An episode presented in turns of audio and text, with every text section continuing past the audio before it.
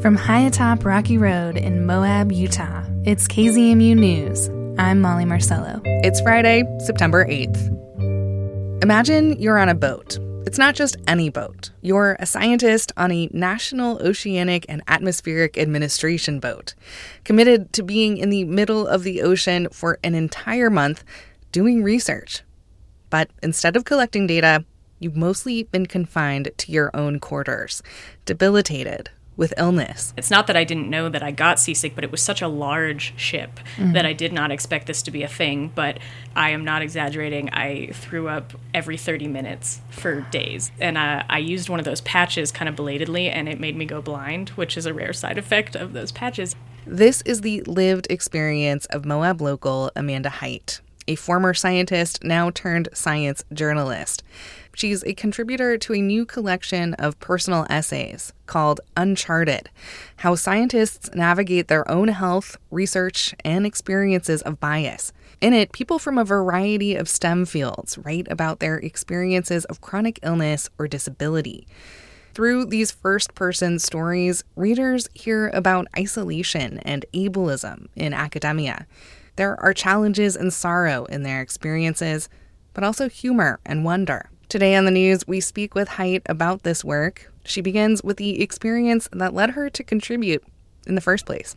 I have a very solid memory of being a I don't remember what year grad student I was, but it was early on in my my master's degree in marine science. Mm-hmm. I was sitting in the student offices. It was dark. I was sitting alone at my desk, and I got an email from the editors. Um, back then, the project was was titled Seasick, um, which it's obviously since changed, but they were soliciting contributions for for this collection, and I do and did and do get very seasick, mm-hmm. um, and so that's that's what my contribution is about, um, which is not a chronic illness or a disability, but it is debilitating mm-hmm. um, in certain settings. Yeah. And you studied marine biology. I did, yeah. So that seasickness is very relevant to your studies. Yeah, so my thesis actually ended up not requiring um, boats, but you know, a lot of the work that I did helping friends with their theses or with projects going on in my lab did involve boats. I um, I'm a scientific scuba diver. I taught scuba diving in Thailand for a long time, and um, yeah, the what my essay is about is I actually went to sea on a NOAA cruise for 30 days, so we did not come back to land for a month, and uh, as you will find, I had a, a really rough time with that. Let's get into it. What can you highlight for us about this contribution in this book? Yeah, so basically what had happened is you know my my essay kind of opens with talking about how much prep goes into putting on an or you know participating in an expedition like this where you're you're really self-sufficient. I was the only person from my lab you know kind of there. Other people had you know multiple people on their teams. Um, and one thing that i did not anticipate uh, was how my seasickness was going to get me. So it was really just like this intense experience um, and it ended up i ended up getting better over time and, mm-hmm. and it was not a problem but kind of you know how it feels to be somewhat isolated when you're not around people that you know when you're feeling like you have a lot on your shoulders you want to kind of do a good job um, mm. so that was my my contribution i used a lot of synonyms for the word vomit. I really pulled out the old thesaurus on that one. Um, and I actually drafted it when I was house sitting for a friend in Spanish Valley at his house. I used it as a writing retreat. You know, you use the word isolation. Um, this is something that I've noticed with people who are writing about this book, folks who are experiencing chronic illness or disabilities, or in your case, you know, almost like temporary illness, depending on the setting, um, can feel very isolated. Yeah, that is definitely, I would say, like a big through line of, of a lot of the underlying essays is you know how the experience of going through academia with um, a chronic illness or disability especially when it's not a visible one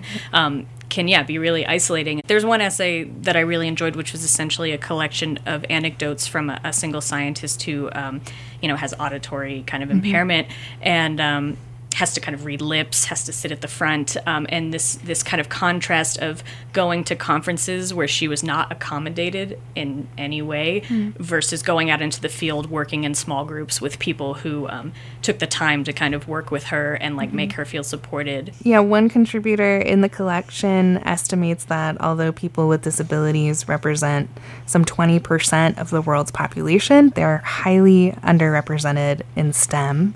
Um, so that probably contributes contributes to ableism when the systems aren't in place and people don't think of disabled folks first. There was another essay that basically talks about this idea of you know, in academia, we're expected to kind of sacrifice and suffer for the science in many ways, mm-hmm. and um, you know, to always put either the science or the team ahead of kind of your own needs and that's very antithetical to self-prioritizing and self-care and setting boundaries and so mm-hmm. essentially i think this idea that st- you know disability is is underrepresented in stem is a consequence of STEM in academia being a somewhat hostile place, um, or it can be, you know, without the proper support in place. That's so interesting. So, you know, that's not just affecting, you know, marginalized scientists, but it's affecting everybody.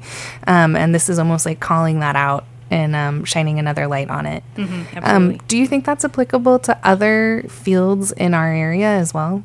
Yeah, so, you know, one reason that I thought Uncharted would kind of have a ready audience in Moab, even though, um, you know, it's, it's kind of specifically about scientists, and a lot of the stories are kind of marine biology themed, not all of them. There's actually one about Moab. But, uh, you know, we have a, a pretty prolific, not just scientific community here, but guiding community here. And I think that I would say most of the points that are made about kind of, you know, doing field work mm-hmm. while kind of taking disability or chronic illness into account are equally true of something like guiding.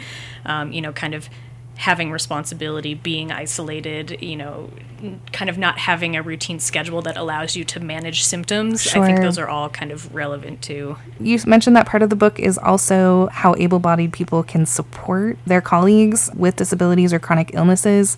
Anything that you want to highlight from the book in that regard? I think the takeaway is you know, able bodied people can be really solid advocates um, in requesting and normalizing accommodations for people, sure. um, you know, which normalizing is an interesting word because I think accommodations are normal and like mm-hmm. to perceive them as other is somewhat, you know, troubling. And so I think mm-hmm. just kind of asking people what they need, you know, being a voice so that people don't necessarily have to always be advocating for themselves, which I imagine is tiring. So just kind of stepping up and, and lending right. support, I think, is the idea. You know, what I know of the disability rights movement in particular, one thing that has always struck me is that advocates um, often say, you know, we will all experience illness, we will all experience disability, whether that's temporary or long term, if we are lucky enough to live long enough. I appreciate appreciate you saying that able bodied people um, definitely have space to advocate for those accommodations for us all because we all might need them. Yeah, and another thing I guess I haven't really mentioned yet is. Um, you know, mental illness is kind of included mm. under under this umbrella, and like I don't, right. I think we probably all know someone, if not ourselves, right. who you know suffers from anxiety mm-hmm. or depression, um, you know, things like that. And so, you know, I think removing stigma by being more open and making people feel comfortable sharing their experiences because these things are not isolated and they're not rare. Mm-hmm. Is very important also. And I think, you know, that's kind of what the purpose of this book is, right? Is this is a resource that all of the contributors probably wish they had when they were starting out, you know, mm-hmm. is just seeing themselves reflected in other people in the same space that they are, you know, and, and the lack of that sometimes means that people get pushed out, which is, mm-hmm. you know, really unfortunate. You are a contributor. We talked about your contribution, and you also are a reader of the book. So, are there any other stories that you particularly found arresting or fascinating or something that surprised you? Yeah, one thing I really appreciate about the book is the diversity of kind of life experience that they got out of contributors. You know, so there are kind of early career researchers, mm-hmm. there are late career researchers, you know, so people who were doing science back in the 1950s and have been doing it for 70 years. I thought that part was really cool. Mm-hmm. You know, we don't want every story to be doom and gloom. You know, we want to acknowledge that there's challenge. We want to think about how we can do better. Mm-hmm. But, you know, this book also does a good job of really sharing how the experience of kind of navigating a, a disability or a chronic illness can bring a fresh perspective to STEM. And so, for example, there was a story about a woman that has ADHD, and she's writing a letter to her niece who's 12 who also has ADHD, mm-hmm. and she's just talking about how her perception of the world is mm-hmm. is unique and beautiful and like she is able to kind of focus on detail that most people would miss and I don't know I thought that one was really beautiful. There are stories in here that are devastating. There are stories in here that are humorous and there are stories in here that are like full of wonder. yeah, they're celebratory right. in many ways. Not all of them, but you know like no one group is a monolith and right. there's there's mm-hmm. no purpose in trying to kind of distill these very complex experiences into one thing. Sure. Um, and mm-hmm. so I mm-hmm. think highlighting the diversity of perspective is also important. You know, how did it feel for you to also hear other people's stories and experiences? Yeah, it was interesting because this was my first time writing a first person essay. You know, mm-hmm. my job as a journalist literally requires me to take my voice out of everything that mm-hmm. I'm writing to a large mm-hmm. extent. And so when I first wrote it, I was really um, self conscious about it. I didn't like it very much. and so I actually didn't read mine until the end. And I like it more than I remember liking it. But yeah, I mean, it's very, it's very humbling. You know, I feel like my experience is very situational and I can take myself out of it. And so, you know, there was a time when they had kind of shifted the direction where I thought that maybe my contribution wasn't really relevant anymore.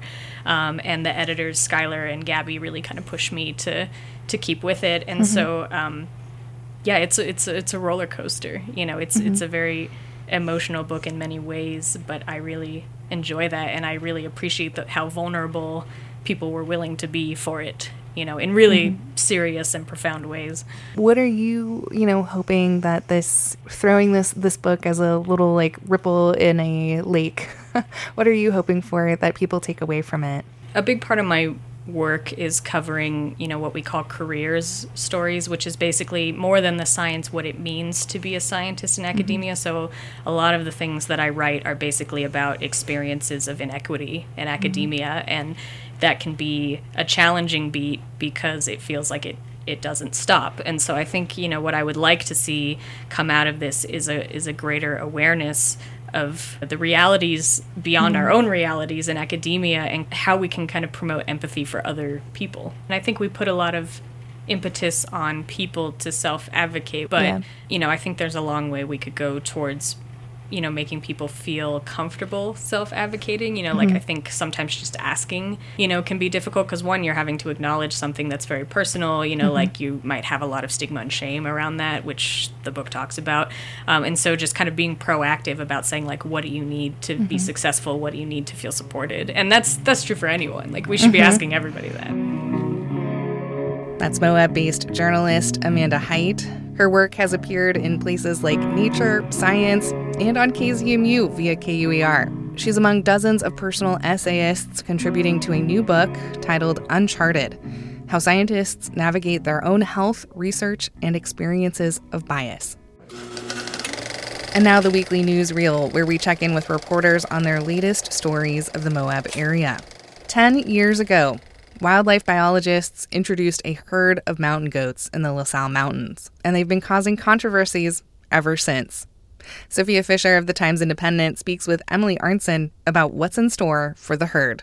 Uh, there are about 100 mountain goats up there. There were 35 uh, deposited by the state um, in 2013 and 2014, and the goats have been the subject of controversy and litigation, actually, uh, essentially since they were put here. They are, you know, many say non native to the area. Um, the state has said that there were reports of mountain goats in Utah up, and up through like 100 years ago, and that's why they were able to be transplanted there. But many people disagree with that and say that they're not native to the area and that they are uh, damaging alpine vegetation. And that was the subject of a lawsuit filed just a few years ago by two environmental groups against the U.S. Forest Service, saying that the Forest Service uh, should remove the goats um, from the Forest Service land that the goats have now um, gone into because they were first put into state land. Okay. So if mountain goats aren't supposed to live in the La Sal Mountains, what kinds of mountains are they supposed to live in?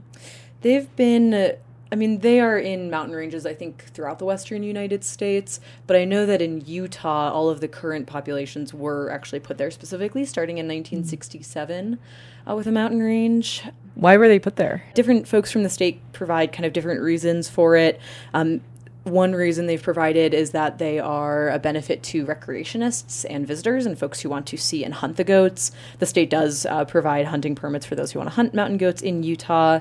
Um, a biologist at the state also told me that bighorn sheep were essentially killed off. Um, due to a disease, I think, spread from domestic sheep or shared with domestic sheep.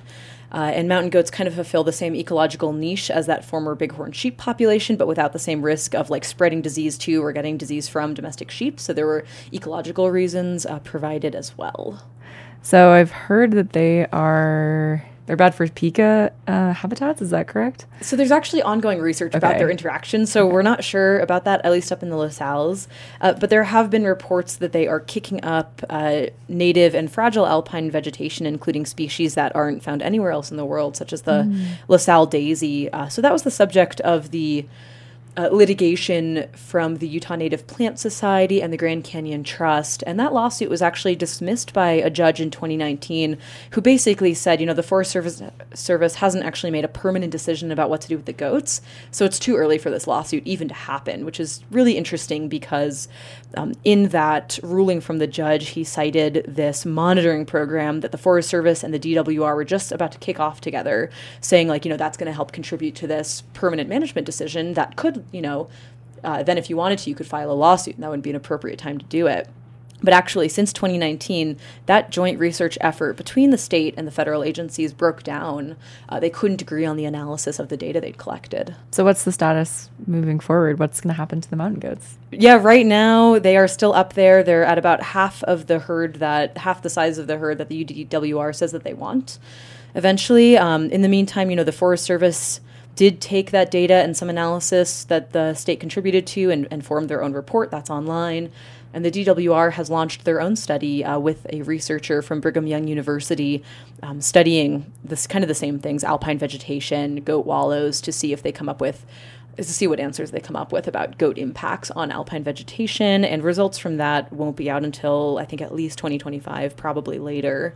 So it'll be interesting to see what that says and to see if that does contribute to an eventual management decision because the forest service kind of hasn't said one way or another when they might um, you know come out with a decision about what to do or not to do about the mountain goats so i think limbo is kind of the best word to describe their situation now Okay.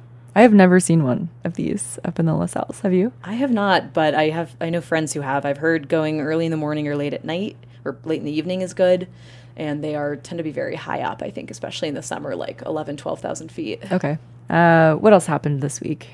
Yeah, we uh, checked in with WabiSabi, uh, the thrift store and nonprofit supporter that is going to be kicked out of its current digs on 100 South in just about a year and a half. Um, as we reported in March, their property did go up for sale. They'd had a um, the property was owned by a landholder up in Salt Lake City who'd been very generous with the thrift store up until that point, but wanted to sell the property, and someone immediately snapped it up. So they still have a two. They had a two-year lease from that point of sale, which means they'll get to stay until March 2025.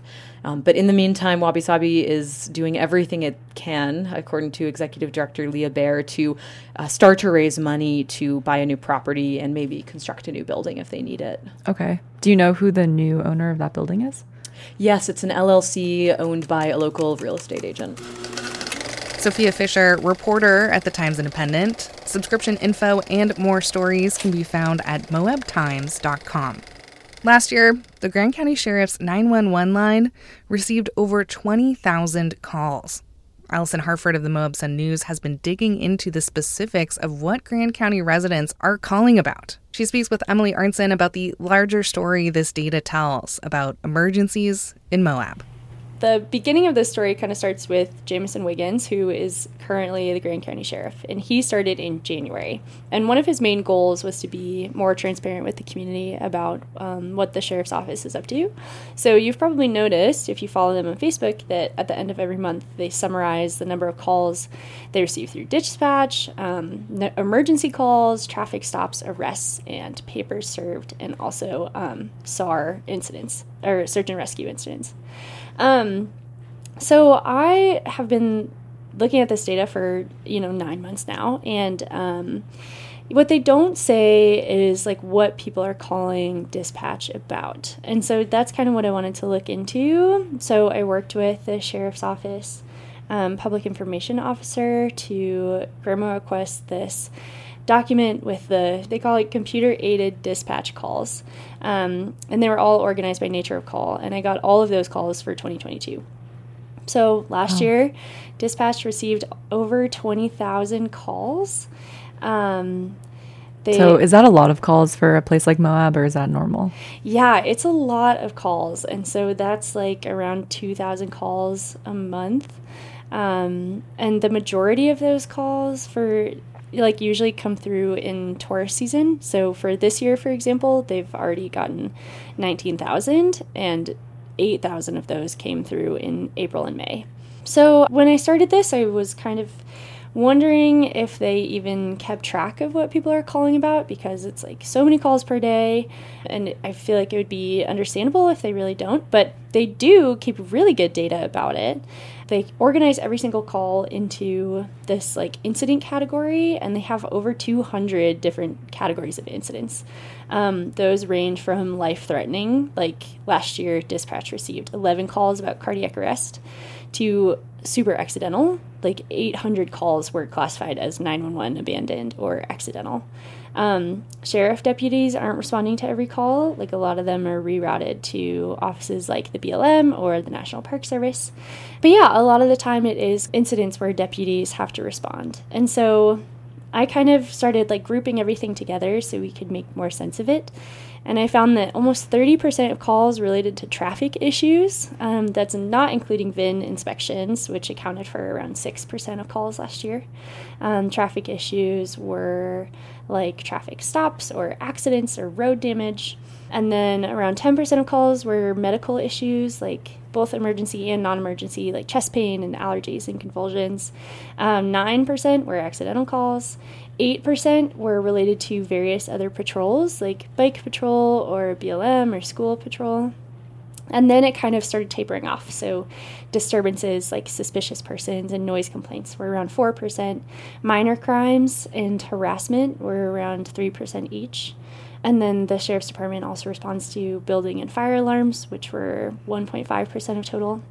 Um, and then I kind of started figuring out like what we're going to work on in the future. And so this is part of an ongoing series. Um, I think something that's really interesting is that non animal abuse, like calls about child, elder, and domestic abuse, accounted for less than 1% of calls. There were 156 total last year. But I think that number is pretty misleading because people in abusive situations are more likely to call violence specific resources or look to other resources um, in the community. And a 2019 report from the U.S. Department of Justice estimated that under half of all violence victims report their situation to the police. Um, and also, this data has a couple of repeats and missing areas. Like in 2022, calls for impaired persons was listed twice, once under impaired slash intoxicated persons, and once for intoxicated persons by itself.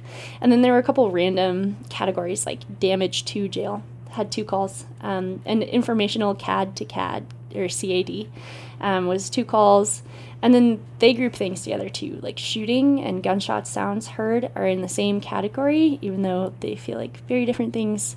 Um, and then there's also a separate category from person with a gun. And then there were a bunch of different categories for people calling about suspicious people. There was prowler for calls, suspicious person, which was 446 calls, and threatening, just that word, um, was 70 calls, and those were all separated out. So okay. it was really interesting, and I kind of just wanted to do this as an introduction to this data that we'll be working mm-hmm. with in the future. Yeah. Um, okay, so when you're describing those numbers, mm-hmm. I'm thinking like, so 30% were traffic calls. Yeah.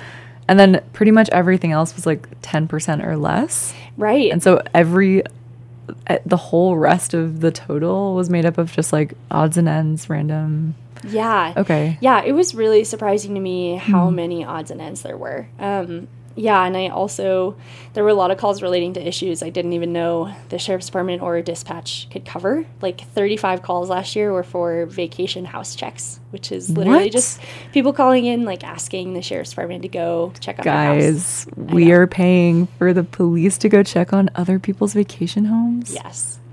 17 were for funeral escorts. Um, 30 calls were just people reporting scams. Mm. Um, yeah, so there are a lot of teeny tiny little random odds and ends like that. There was one call for an aircraft crash, um, a bunch of calls for like court situations, um, six calls for evictions, 13 calls for fireworks.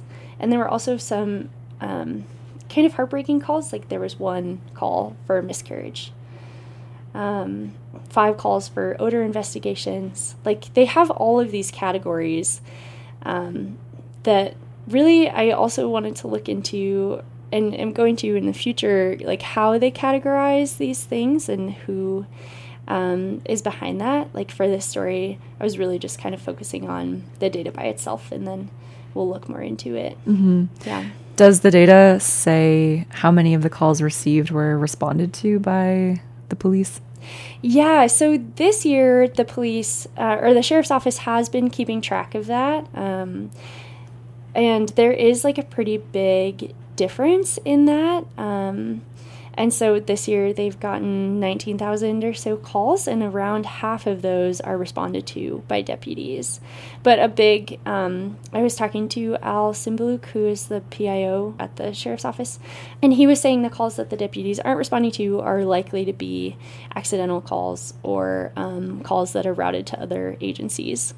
Like the hospital, or what would another agency be? Yeah, like the hospital or um, something that's going on in one of the parks or going on on BLM land. And also, this is the county sheriff, and so they work really closely with the city police too. So some calls are rerouted to the city police.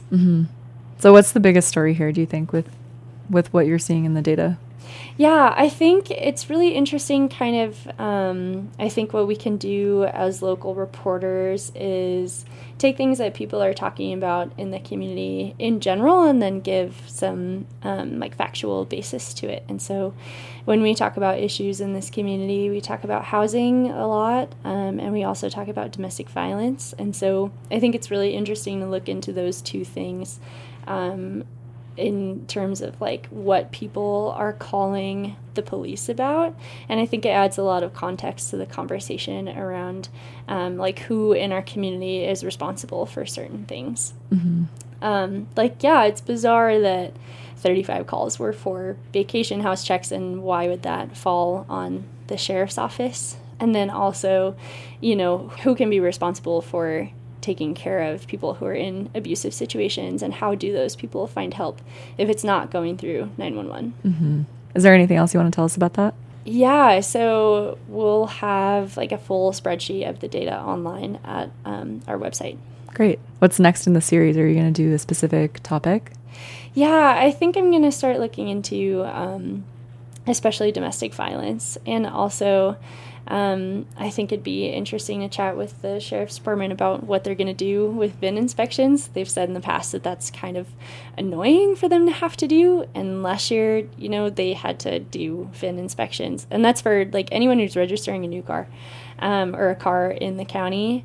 And that was like 1,100 calls. And so more than a thousand times officers had to go just look at someone's car and sign off on it. Um, and so there are a lot of cases where the sheriff's office is trying to like figure out a better process for a lot of these things. Yeah. Yeah. Okay. Super interesting. Yeah. Festival of Science is coming up. You want to talk about that? Yeah, so the Moab Festival of Science is returning September 13th to the 17th. Um, this is always just like a really cute and fun event. And um, this year they're going to focus on uh, pinyon juniper, aspen, and pine forests. Um, so that'll be the keynote. And I talked to um, Sasha Reed, who helps organize the festival and was one of the people who s- helped start it seven years ago. Um, and she said they really wanted to focus on um, talking about forests because across the West there have been these cases of pinyon juniper pine mortality. And so people are starting to wonder, you know, like how is climate change and how is fire especially impacting these ecosystems that we're so used to seeing. Cool. Yeah, so that'll be really cool, and that's the keynote. And then they have a ton of other events going on. So like this is a really good chance to learn a lot about science, and I think the community, this community, like loves science, and we care very deeply about it. So there'll be a like movie night with this documentary TV series that was filmed partially in Moab. Um, and this episode stars Dr. Tim Graham, who's super well known around town. So it'll be really fun to see him on the screen um, and also see how these filmmakers interpret Moab and interpret sandstone. Um, and then there are a bunch of opportunities to go on outdoor hikes and tours and listen to talks. And there'll also be like the classic and ever popular geology hikes and lichens hikes, so people can go on those. People love the lichen hikes. Yeah, the Yeah. lichen hikes are so popular. Um, yeah, and I talked to Erica Geiger too, who's a festival organizer, and she said they always try to have a line of events that highlight a lot of different fields of science. And she said it's just like a really cool opportunity to be able to bring in scientists here who people in Moab may not even know are a resource. Cool. Yeah. Looking forward to that. Yeah, that'll be fun. Do do people need to sign up for anything? Yes, people do need to register for some events, um, and you can do that on their website, which is moab-scifest.org. Alison Harford, reporter at the Moab Sun News. Subscription info and more stories can be found at moabsunnews.com. That's it for the weekly newsreel, where we check in with reporters on their latest stories of the Moab area. You can find the pieces that were mentioned today in the show notes on our website, kzmu.org, or wherever you listen to the KZMU News podcast. As always, thanks for tuning in and supporting KZMU, community powered radio.